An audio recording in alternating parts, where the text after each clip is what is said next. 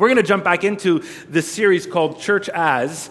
And I want to ask you a question What's your view of a missionary? Bad view? Good view? Weird view?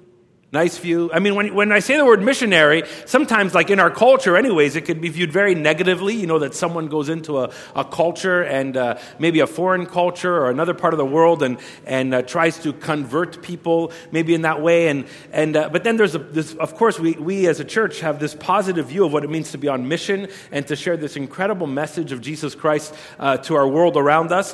And when I was a kid, though, here's the thing when I was a kid and I was involved in church and maybe as a teenager, we would often often have people come to speak at our church that were missionaries. So they came from another part of the world. And back then, we didn't have video screens like this. They would show slides on the screen. Remember, anybody remember slides?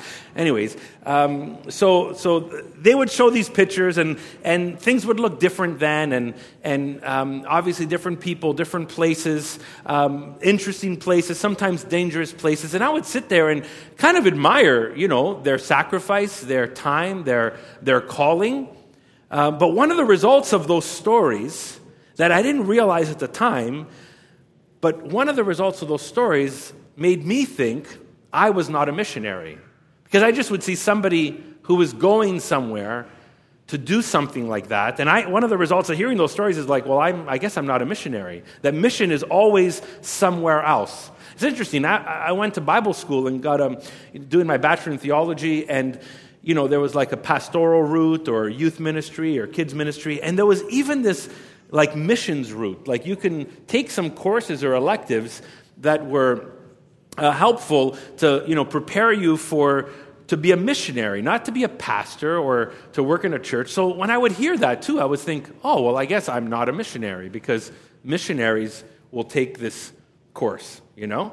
And those two experiences made me think that way few years before we started Westside, uh, my wife and I, and we're, you know, we're just looking at what we were doing and looking at the church we are involved in. We loved it and loved the area, but we started to realize that 99% of what we did as a church was often for us. So I started to think, well, maybe we're not missionaries because a lot of what we do is just for us and not the neighborhood. And God started to get my attention through scripture and stories and books and experiences. And it woke up something in me that I really never knew about myself that I am also a missionary. And I, I started to realize that over these experiences and reading and learning. And I was a missionary, but just not the kind that had that needed an airplane ticket, right? Just not the kind that needed to like cross an ocean to be one. And I started to learn something as well that I'm not a missionary alone. That we as a church are missionaries together. And so we're, we're in this series called Church As, and today I want to talk about church as missionary, thinking plural together and what that means. Uh, we could look at some great passages of scripture that if you've been in the church a while, you maybe know already, like the Great Commission, you know, go into all the world and, and uh, make disciples of all nations, or uh, maybe a scripture like Isaiah 49 that talks about Israel being a light to like the nations, to the world, or Acts chapter 2, you know, uh, just, you know, being witnesses in the world. But I want to point us to a, a, a scripture that maybe you never paused long enough to look at. And just one, one line that comes out of Colossians chapter 4, verse uh, 16 to 18. And, uh, and it's, it's about this guy that, that, that's actually interesting name. His name is Archippus. Like not Archie Bunker and not Archie the comics, but Archippus. All right? So here's verse 16 in the book of Colossians, chapter 4. After this letter, here's Paul writing this, okay? So Paul's written this letter to this church, first century, in a town called Colossae. They've received this letter. He's coming to the end of the letter, and he says, After this letter has been read to you, see that it is also read in the church of the Laodiceans, and that you in turn read the letter from Laodicea.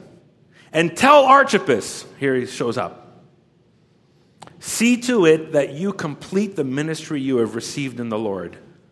I, Paul, write this greeting in my own hand. Remember my chains. Grace be with you.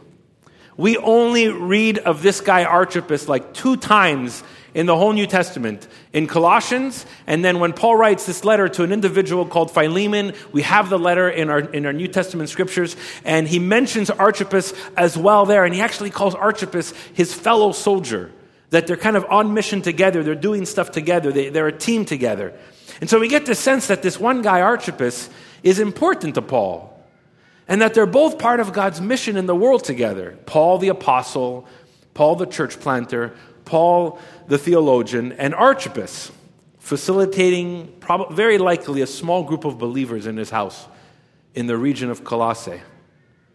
And we get this sense that what Archippus is doing in partnership with what Paul's doing is all part of God's mission, is all part of what God wants to do in the world to see people come to faith in him and discover the beauty and goodness of Jesus.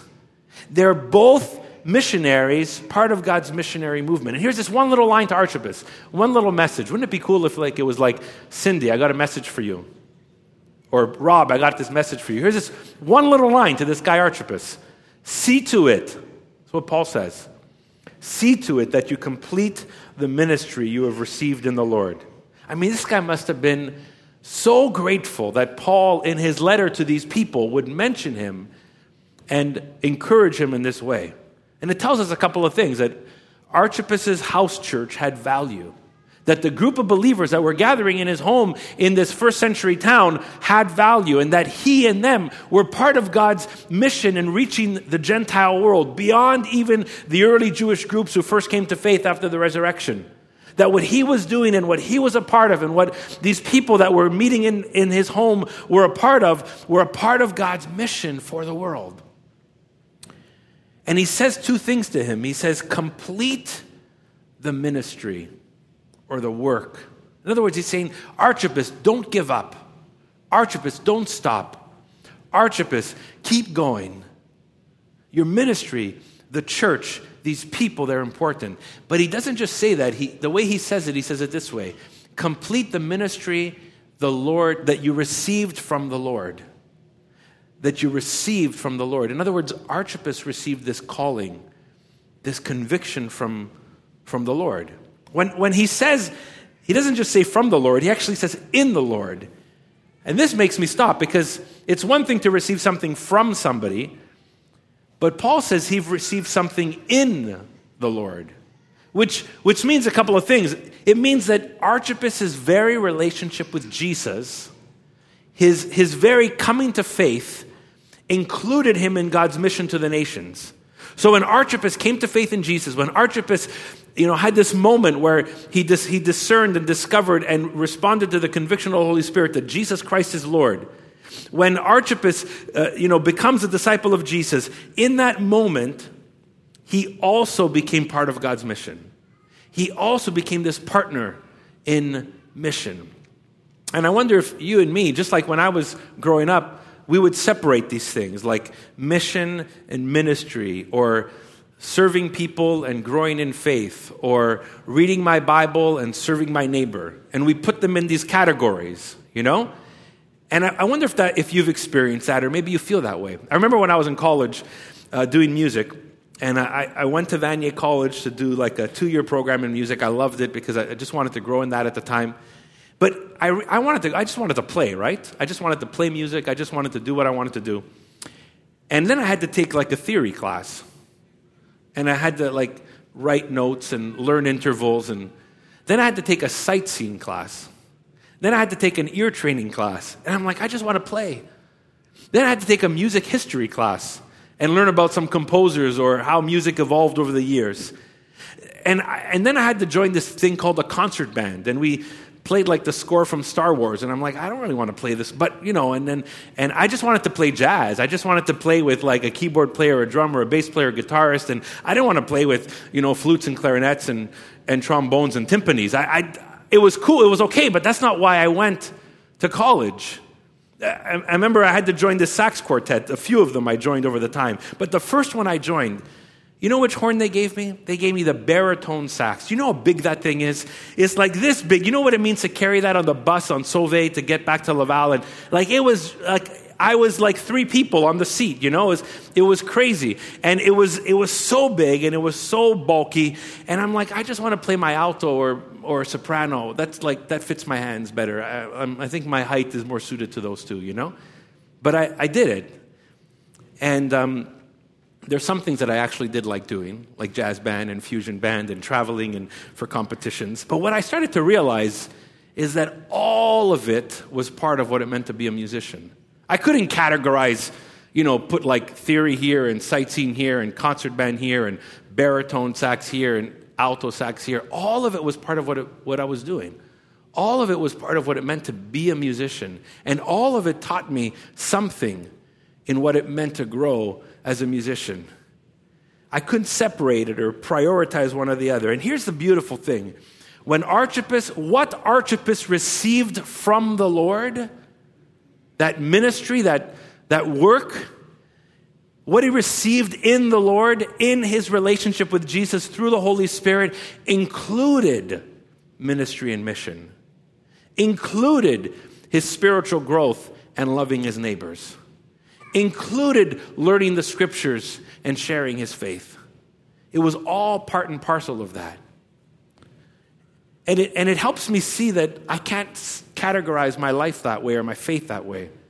And, it points to something out that, that gives us a better context for Archippus because Paul writes this letter to him, right? Paul says, Hey, Archippus, I want to remind you of this. You know, complete the ministry that you received in the Lord. Well, Paul believes the same thing about himself. Listen to what Paul says in, in the first few verses of, of chapter 1. If, if we go back to it and it's on the screen, chapter 1, verse 25, look, listen to what Paul says. It sounds very similar. He says, I have become its servant, speaking about the gospel. I've become a servant of the gospel. And listen to what he says by the commission God gave me to present to you the word of God in its fullness, the mystery that has been kept hidden for ages and generations, but is now disclosed to the Lord's people. To them, God has chosen to make known among the Gentiles the glorious riches of this mystery, which is, in, which is Christ in you, the hope of glory. Here's Paul saying, I'm a servant of this mission. God commissioned me. God commissioned me to present his word to you. And he, he calls it a mystery because now in Jesus Christ we get the fullness of what God has in store for us. But he says this mystery is this that God has chosen to make known among the Gentiles, or just right in there, the world, everyone beyond the Jews, the glorious riches of this mystery. And the mystery is that Christ longs to live in you. And that's your hope. That's the hope of glory. What Paul says to Archippus, Paul also sees for himself. It's so clear in this one little verse in Acts 20, verse 24. Paul says this in Acts 20, verse 24. He says, My only aim is to finish the race. And what does he say? Complete the task the Lord Jesus has what? Given me. The task of testifying to the good news of God's grace.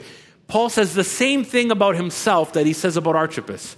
That his only aim is to what? Complete the task or the ministry or the work. And who gave him this? Jesus. He received it from Jesus. And the work is testifying to the good news of God's grace, that the world would know who God is. Now, you might think, well, that's Archippus and that's Paul. But, like, does this, is this really what God longs for us? And I often love to kind of give us a bigger picture. And here's this bigger picture here. This is way bigger than Paul way bigger than you or me, way bigger than Archippus. It's not unique to Paul or unique to Archippus. It's actually, get this, part of God's missional identity. And this is what I mean by this God is a missionary.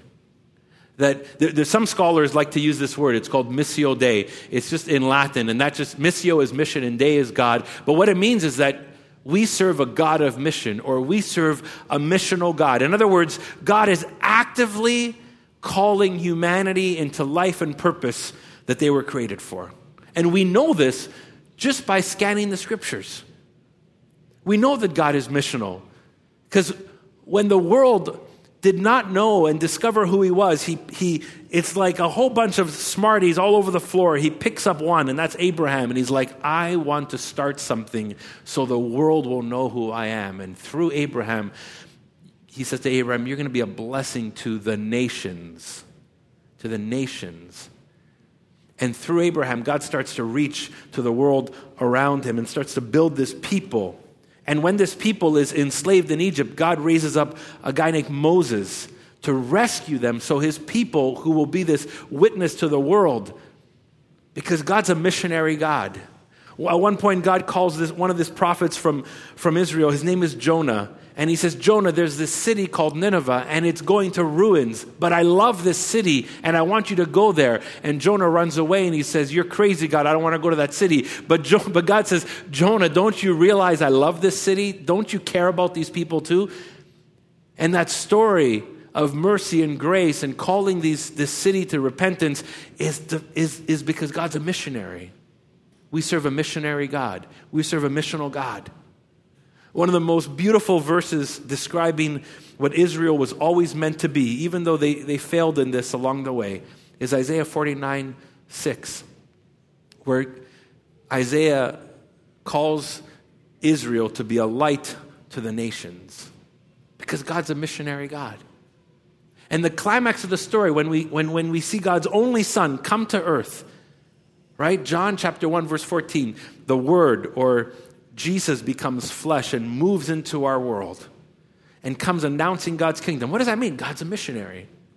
And he, he comes through his son, Jesus Christ, to our world. Eugene Peterson says Jesus moved into the neighborhood. God's son moved into the neighborhood. That's what missionaries do. They move into a neighborhood. God moved into our neighborhood. When Jesus sends his disciples out, his fi- one of his final words is go into the world, make disciples of all nations.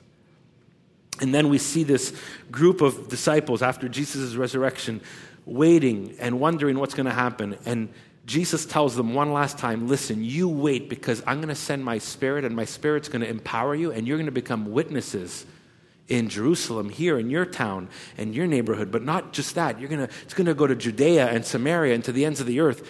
Why is that? Because God's a missionary. All God has done and continues to do is in line with his mission. He loves people, he loves the world. So when we read about Paul, it's not, it's not an accident. Paul fits right into God's mission. When we read about Archippus, it's not an accident. Archippus fits right into God's mission. He received this from God, and Paul says, keep it up. And when we think about our mission, it's not an accident. It fits right into God's mission. We don't have to invent it or reinvent it or kind of start a mission from scratch, we already know the mission is to make disciples of all nations and to and to you know proclaim God's kingdom and his justice and his reign and his goodness and his good news. But here's what I love about Archippus. He's so ordinary. Like he's mentioned once or twice. He's he's leading a small house church. It's, it's amazing because when you, I think, I don't know about you, but like when you look at Paul, does he feel like the Christian superstar? You know, he's the apostle, he's the church planter, he's the brilliant theologian, he's the guy who went to prison for his faith. He's the one who, man, his story of conversion is crazy. Like he killed Christians before. And then, you know, Jesus shows up and shows himself to him. And man, he goes blind. And then God heals him. And then he's called and he's, he meets with the 12, the 11 disciples after that. And he, he's like, oh my gosh, what a crazy story. You know, Paul, kind of like the superstar disciple. Huge impact. Gets like over a dozen letters in the New Testament. And Archippus, one line. Hey, Archippus, like, complete the ministry. Don't give up this thing that you receive from the Lord. And I love that because there's not very many Pauls. I mean, God can use people in significant ways for sure. But there's lots of Archippuses. There's not many Pauls, but there's lots of Archippuses. God loves to use ordinary experiences, ordinary people, ordinary moments. I was talking about my time in Vanier when I was younger, and there was a guitar player I played with. His name was Nick, and uh, we played in a fusion band together, and he was a really good jazz guitarist. I really appreciated him. But we were very different, like in a lot of different ways, and one was faith. And uh, we would, you know, I would share faith with him sometime, or he'd ask me questions. And Nick was the kind of guy that, like, you know, he was in a practice room, and uh, he would kind of he would put his shirt over the window and just hang out there in private with his girlfriend. I'm like, okay, I wonder what's going on, right? Like that was like Nick, you know, like, and so I'm like, yeah, okay, Nick, cool. I mean, that's that's what you want to do, but that, that was that was him, you know. And we, we, sometimes we would travel together for competitions and we'd play together and we'd talk and, and you know, there would be these moments of, of, of kind of expressing uh, my faith or maybe answering some questions or talking about things. But I, I always wondered, like, what was that going to ever turn into? You know, Nick was so far from, you know, maybe wanting God to really lead his life. But we still had a good relationship. We still spent time together. We still shared with each other. And he still got a glimpse of the goodness and good news of Jesus. But I left, I finished, I graduated, and he stayed another year. And I went back the year later. And uh, I, I, saw Nick, he was playing in one of the bands. And uh, I asked him how he's doing. And he's like, Dave, guess what? I said, What? He says, I'm going to church. I'm like, You're going to church? I said, What the heck happened? How did that happen? Like, weren't you the guy in the practice room with your girlfriend? Anyways, so I didn't tell him that. But sorry, I'm making like making that a big deal. But here's the thing. He says, he says, yeah, he goes, you know, my I'm dating this new girl and she's a Christian. And she's been sharing her faith with me as well. And and I'm I'm liking this and I'm growing in this and I'm starting to discover this. And I'm like, oh my gosh, that's amazing. And I realized like me, ordinary Dave, Vanier College, playing my horn, Nick's playing guitar, we played together. And I'm like, I love how God works because God's a missionary God. God used an ordinary person like myself in an ordinary place, in an ordinary atmosphere. Isn't that amazing? God loves to use our ordinary lives. I wrote it down like this, and to help us grasp it, God uses ordinary people in ordinary places to announce His love and reign in ordinary circumstances. In in, in, in a practice hall playing fusion, jazz fusion, in a school, in a work environment, in a neighborhood. God uses ordinary people in ordinary places to announce his love and reign in ordinary circumstances. And this is what we get from this. And it's this next line I really want us to just leave with today. So important. We are sent wherever we are. We are sent wherever we are. God wants to use us and and we can be an instrument in God's hands for His purposes and His mission wherever we are. You know, last week we had Captain Kindness here, Dave Carell, and he said, you know, this great story about himself. He said when he when he got excited about Jesus, him and his wife said, "Well, what's the next thing we do? Well, let's move away. Let's cross the ocean. Let's go to Africa." And then they're sitting in a part of Africa and realizing God doesn't need me here. There's, he's doing enough. And he realized I should be home. I should be in Brantford, Ontario. I should go back to my ordinary place because God might want to use me there. I thought that was such a good point that fits in this idea. We are sent wherever we are. Anybody know that author, Francis Chan? He's a Christian. You could probably find him on YouTube. People like, he's a very passionate um, speaker. His background is Korean, and um, he had an interesting story. You know, he was, God really used him in incredible ways in, in Southern California and Silicon Valley area.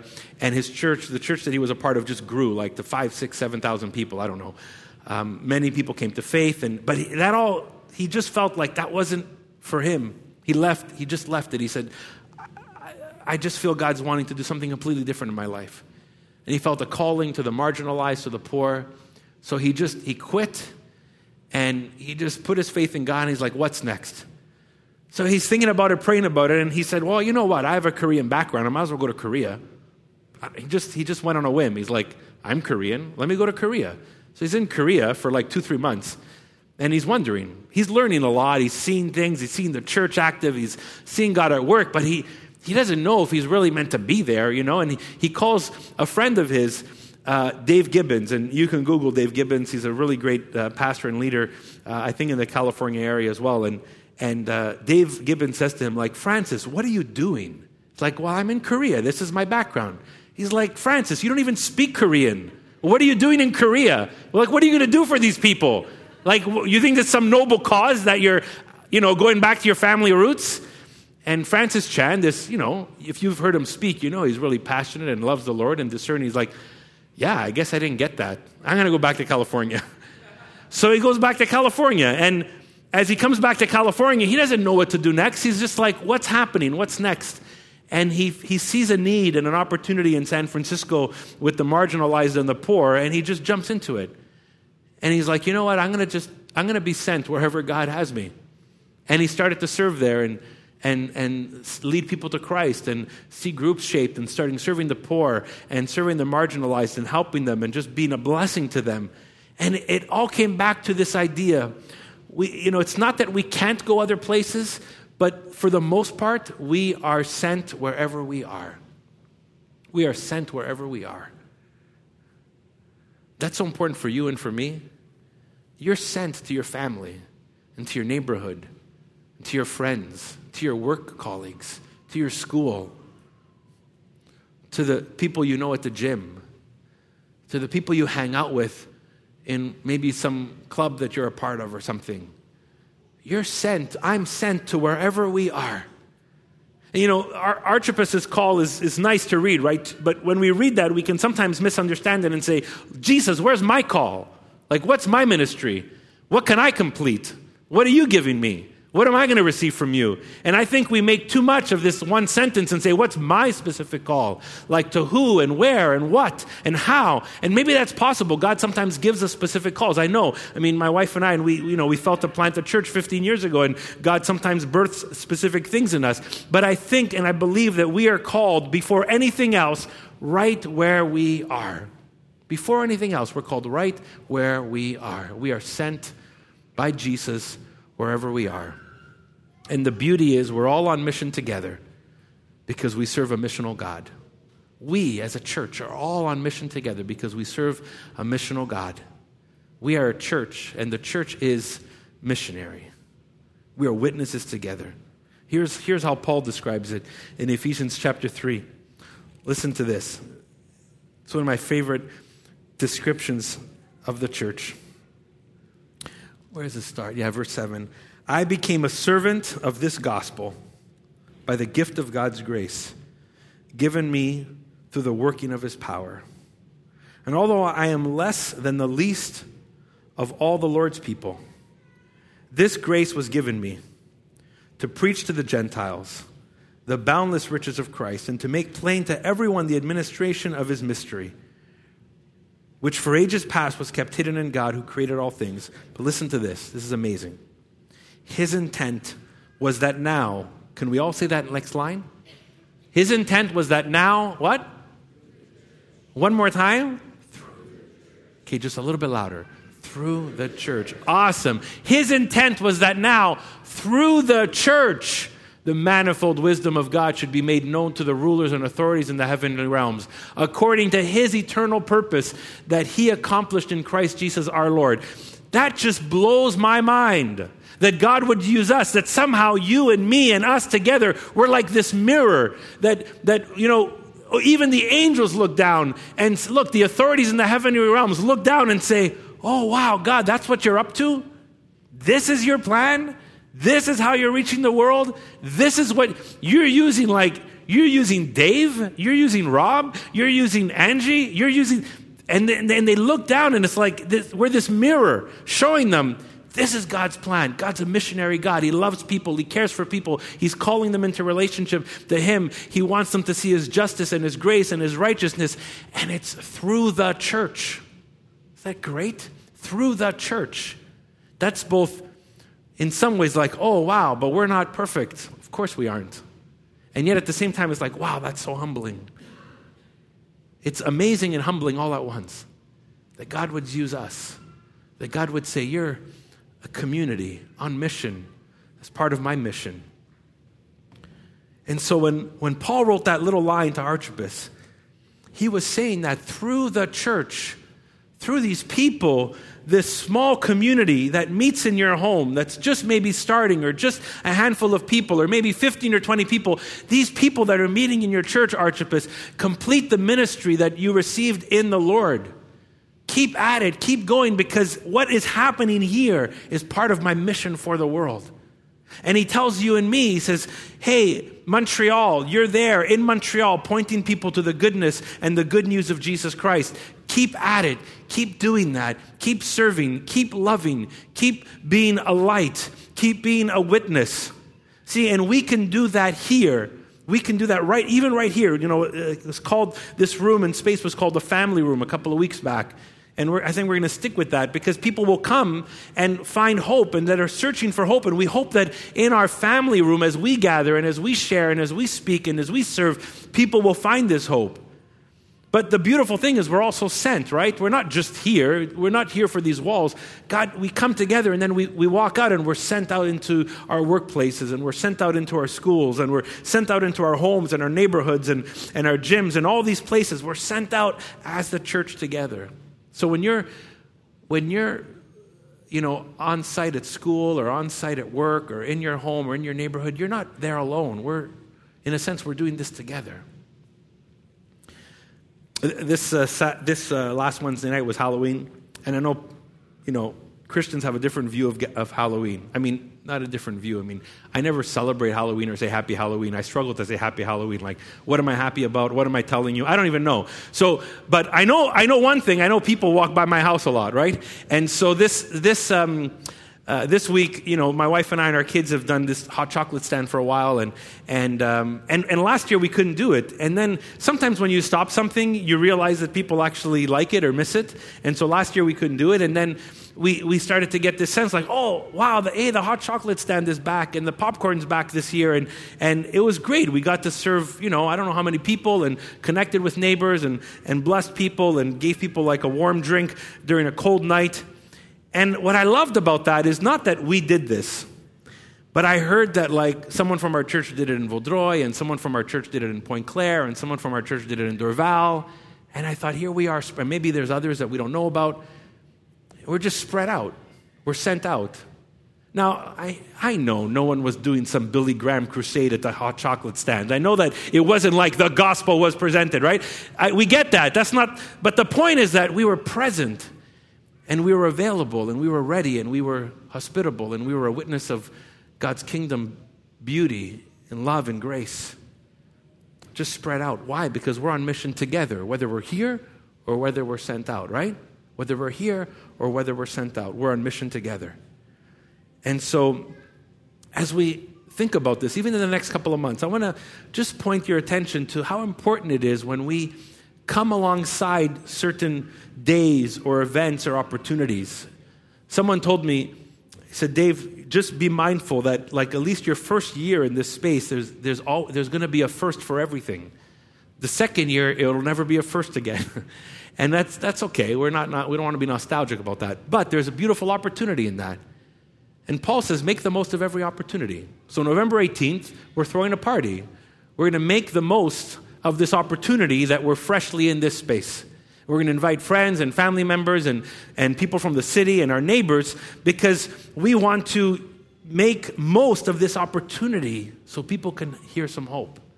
So people can maybe make a connection to know that at some point in their life, if they're not searching today, they're searching down the road, they know where to come back. And so when we do this thing November 18th, it's not just a party for ourselves. We want the world to know that there's a God who loves them and a God who cares for them and a God who longs so much for them. A couple of weeks after that, we're doing a, we're hosting, not us, but West Island Mission is doing a toy drive shopping experience in our space. And under resourced families are going to come and shop for free for toys for their families. And we get to use this space and we get to volunteer and invest our time and effort so we can bless someone and show, show the goodness of God to them. Our first Christmas is here, Christmas gathering, where we can celebrate the amazing birth of Jesus Christ together. We can work together as a community and do that together. And every time we do that, you know what we are? We're missionaries. We don't have to get on a plane. We don't have to buy a ticket. We don't have to learn a language. We can be used by God right here. Amen? Right here. Um, it's interesting as uh, we're going to take communion in a moment and get ready for that. So maybe the team can come up and, and come and get ready for that as well. But, um, you know, we're so grateful that um, Joseph Vibehau is doing well, you know, and he even sent a note today saying, hey, I'm coming home. And we texted over the weekend to see how he's doing as well. And, um, but man, you know, when I, when I heard, like, I've known Joseph for 15 years, and he's only 50, and this, this really significant incident happened – man, I just had to step back and say, oh, wow, God, like life is fragile. Time is of the essence. There's opportunities around us. And um, I don't know what, what, maybe because I've known Joseph for a while and I've, you know, he looks healthier than I do. And, um, and, and I'm like, man, what, you know? And it just stopped and made me think just the preciousness of life, the value of opportunity, the value of time, the value of relationships, the value of the Lord setting up a moment and prompting us to jump into a moment to encourage someone or talk to someone or share the gospel with someone or serve someone or sacrifice uh, generously for his mission. And we realize it could just, it could just, those opportunities could be gone. And I'm not saying this to us in a way to like hype up this thing, but it, it really did. It just kind of like hit me in a couple of waves as this happened this week this, to someone we all is all dear to us. And I thought, oh God, may we make the most of every opportunity that comes our way. At work and at home, in this space, as a church, in our families, in our neighborhoods. We want to be part of what you're doing. Till our very last breath, we want to be a vessel of hope to people in our world. And, and that just reminded me of that this week. Not just of the fragility of life, but the time and opportunity that we have. So, as we kind of wrap up and come to this close and we're going to celebrate communion, I just want us to, to call us into that we together are missionaries. We are called by God to be part of His church. And here's the beautiful thing you don't have a mission, I don't have a mission. God has a mission. And God's mission has a church. It's not your mission, it's not my mission, it's God's mission. And in God's love and grace and wisdom, He said through the church, His manifold wisdom is going to be expressed and His kingdom is going to come and will be done. And and His grace is going to be shared and expressed. God has a mission. It's amazing. And God's mission has a church, you and me. When we're out, sent out and scattered, and when we're all together, when we're serving together or serving out in our neighborhoods, God's mission has a church, and we're part of that. God's a missionary God. And that's why the church is a missionary people. That's why we follow that because God loves every single person that we lock eyes with. Every single person that we lock eyes with matters to God. Every single one. Whether they're your family or your friend, whether they're your friend or your enemy, whether they're on one side of the political aisle or the other side of the political aisle, whether they live in your neighborhood or, they, or they're in your network, whether they're at work or at the gym, every person we lock eyes with matters to God. And I just pray that as we grow in Him, that those people that we lock eyes with would matter to us and that we would recognize God wants to use us in His mission. It's His mission, and His mission has a church, and we're His church. If you're here today and, and you're just kind of exploring faith, you're like, whoa, wait a second, you know, what did I sign up for? And I'm like, you know what, here's what I want to tell you. You're here because God loves you. Somehow God got you here today. And, and what we're saying here today is that God loves you so much that He's orchestrated all this because He wants you to know that He loves you and that there's hope for you and that He longs for a relationship with you. Man, the God of the universe is on your back in a good way. And He's put all this together, and not just here, but other things. He can orchestrate moments in your life that happen, and He can use them to just get our attention. And he, it's because He loves you so much. He wants you to know Him, He wants you to know the blessing and joy of His grace and justice and peace. So if that's you today, even, I would just encourage you, let's, I want to help you make a step towards that. That might just be a prayer today, saying, Lord, I, I want to know more. I want more of you. I, I want to understand um, how you love me and why you love me. And, and, and ask the Lord to just open up your heart to Him. It's a simple step of faith. It's a simple step of declaration. It's a simple step that sometimes comes even in the form of a prayer where we say, Lord, man, I've been living this way, not a touch with you, but I long to know you deeply. I'm getting this idea that you do love me and you want more of me. So I want to I want to embrace that. Maybe as we take communion today, you might just take some time to reflect. Um, but it might just be your, your first time and you're thinking, all I tell you is just keep coming back and let's journey together and help you understand what that means to know Jesus and follow Jesus. Um, So the team's going to lead us in this song, and we're going to take time to share communion today. Um, and so, as we do that, I'm going to invite us to, to stand, and um, there's some communion elements on this side and on that side, and in the back as well. So you can go where it's convenient to you. There's gluten free options at, at every post as well, so you don't have to just go to one. And, um, and as you come and take these elements, let's just be mindful Remember what we said every person we lock eyes with matters to God. You know what that also means? That the person that is right beside you, they matter to God.